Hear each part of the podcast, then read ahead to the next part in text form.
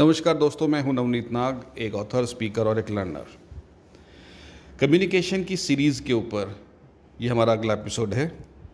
हमने पहले बात किया था कम्युनिकेशन की इम्पोर्टेंस के बारे में, उसके बाद हमने बात किया था भाषा के चयन के बारे में। आज हम बात कर रहे हैं कुछ सावधानियों के बारे में, जो हमें कम्युनिकेट करते समय रखनी चाहिए। हम बात कर रहे हैं वर्बल कम्युनिकेशन की, मौखिक कम्युनिकेशन की। जब भी हम बातचीत करते हैं जब हम वर्बल कम्युनिकेट करते हैं तो भाषा का चयन तो हमने डिस्कस कर ही लिया है कि हम उसी भाषा का प्रयोग करें जो सामने हमारे ऑडियंस समझ सकते हों, जिसको वो आत्मसात कर सकते हों। वरना आपने जो बोला, सामने वाले नहीं समझ पाए तो उस कम्युनिकेशन को निरर्थक कहा जा सकता है।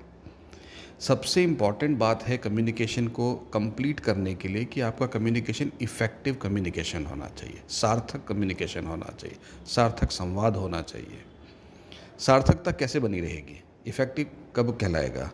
इफ़ेक्टिव तब कहलाएगा जब वो कम्युनिकेशन जिस मतलब से आपने कहा है, जो भावार्थ के साथ आपने जिस संदेश को अपने मुँह से निकाला है या बोला है, सुनने वाला उसी भावार्थ में उस कम्युनिकेशन को समझे, तभी वो कम्युनिकेशन इफ़ेक्टिव होगा।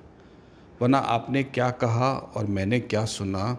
अगर वो दोनों चीज़ें अलग अलग हैं तो आपका कम्युनिकेशन इफ़ेक्टिव नहीं है।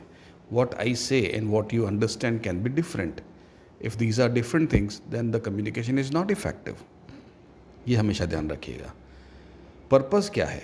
कम्युनिकेट करने का पर्पज़ है कि हम कोई मैसेज हमारे मन की बात सामने किसी श्रोतागण को सुनाना चाहते हैं, जिससे वो समझे और आपके पॉइंट के ऊपर आगे की वार्ता हो सके। लेकिन अगर वो आपकी बात समझ ही नहीं पाएगा तो उस वार्ता का कोई मतलब ही नहीं रहता है। तो सबसे इंपॉर्टेंट है कि जो आप कहना चाह रहे हैं, सामने वाला उसको उसी तरीके से समझे, इसलिए आप भाषा और मीडियम का प्रयोग करें। जनरली वर्बल कम्युनिकेशन में दो चीज़ें ऐसी हैं जो हम ध्यान रख सकते हैं। आपने कई बार देखा होगा लोग वक्त जब बात करते हैं एक दूसरे से तो कई लोग होते हैं जो नज़र से नज़र मिला के बात करते हैं, एकदम कॉन्फिडेंटली बात करते हैं, और उनकी बातों की इफ़ेक्टिविटी बहुत अच्छी रहती है। लोग अच्छी तरह उन बातों को समझ पाते हैं।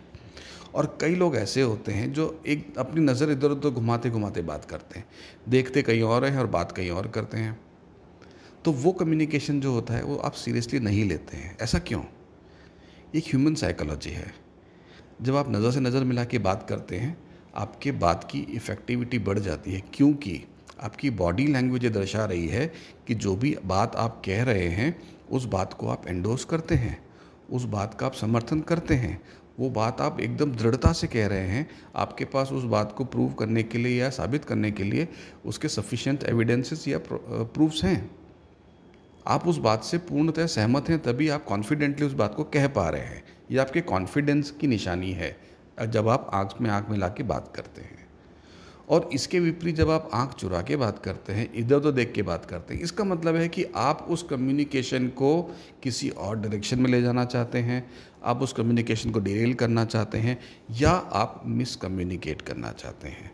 कोई गलत इन्फॉर्मेशन है, कोई गलत डेटा है, कोई गलत चीज़ है जो आप कहना चाहते हैं, जिसको आप खुद एंडोस नहीं कर रहे हैं, जिसके बारे में आप खुद अब सहज महसूस नहीं कर पा रहे हैं, आपको कहते हुए भी थोड़ा सा तकलीफ़ हो रहा है, इसीलिए आप नज़र चुरा रहे हैं। आप नज़र नज़र मिला के बात नहीं कर पा रहे हैं।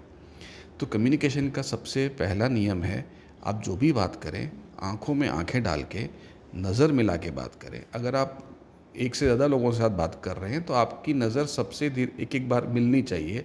आपकी नज़र सबकी तरफ़ घूमनी चाहिए। एक ही आदमी की तरफ़ फोकस ना करें। सबकी तरफ़ देखते रहें, ताकि सबको लगे कि आप उनसे बात कर रहे हैं, आप उनसे कम्युनिकेट कर रहे हैं और वो आपके साथ कनेक्ट कर पाएँ। नंबर टू दूसरी बात। बॉडी लैंग्वेज जो होती है, वो किसी भी कम्युनिकेशन की बहुत इंपॉर्टेंट पार्ट होती है। जब भी आप बात करते हैं तो आपका बॉडी पॉस्चर आपके बात करने की टोन आपके कम्युनिकेशन की एफिकेसी उसकी इफ़ेक्टिविटी को बढ़ाता है या घटाता है। इसी तरीके से जो आपके सामने श्रोता है, जो आपकी बात सुन रहे हैं, उनकी बॉडी लैंग्वेज उनका टोन उस कम्युनिकेशन की एफिशिएंसी को बताता है। आप जो कह रहे हैं, सामने वाला उसको सुनना चाहता है कि नहीं चाहता है, वो आप उसकी बॉडी लैंग्वेज से पता लगा सकते हैं। आपको उनके देखने के नज़रिए से, उनके बैठने के नज़र से, खड़े होने के नज़रिए से, उनकी बॉडी लैंग्वेज से आपको पता चल जाता है कि वो आपकी बात को सुन भी रहे हैं कि नहीं, या वो आपकी बात को इम्पोर्टेंस भी दे रहे हैं कि नहीं। या आपकी बात को सीरियसली सुन रहे हैं, बहुत मनन कर रहे हैं और बहुत ध्यान लगा के, मन, चित्त लगा के आपकी बात सुनने की कोशिश कर रहे हैं। तो बॉडी लैंग्वेज का ऑब्जर्वेशन आप रखना चाहिए। जब आपको सामने श्रोता का बॉडी लैंग्वेज से मालूम चलेगा कि आपकी कम्युनिकेशन सही ढंग से ग्रहण हो रही है कि नहीं हो रही है, लोग उसको अच्छी तरह से इफ़ेक्टिवली एक्सेप्ट कर पा रहे हैं कि नहीं कर पा रहे हैं, या वो उसको अनईजीली एक्सेप्ट कर रहे हैं। उसको अच्छी तरह एक्सेप्ट नहीं कर पा रहे, या आपकी बात से वो सहमत नहीं हो पा रहे। ये सभी चीज़ें आपको उनकी बॉडी लैंग्वेज से पॉस्चर से मालूम चल जाएँगी। ये दो चीज़ों पे अगर आप ध्यान रखेंगे तो आप अपने कम्युनिकेशन को काफ़ी इफ़ेक्टिव कर पाएँगे। क्योंकि जैसे ही सामने वाला अगर आपका ऑडियंस थोड़ा सा असहज है तो आप अपने कम्युनिकेशन को पॉज दे के वहाँ पर उनकी क्लैरिटी कर सकते हैं, उनके कम्युनिकेशन आप जो भी डाउट्स हैं, उसको हटा के कम्युनिकेशन को आगे बढ़ा सकते हैं। आई एम श्योर ये पॉइंट्स आपको अच्छे लगे होंगे। इसी तरह की चर्चा को जारी रखने के लिए मेरे इस चैनल पर बने रहें और आपके फीडबैक हमें देते रहें। नमस्कार।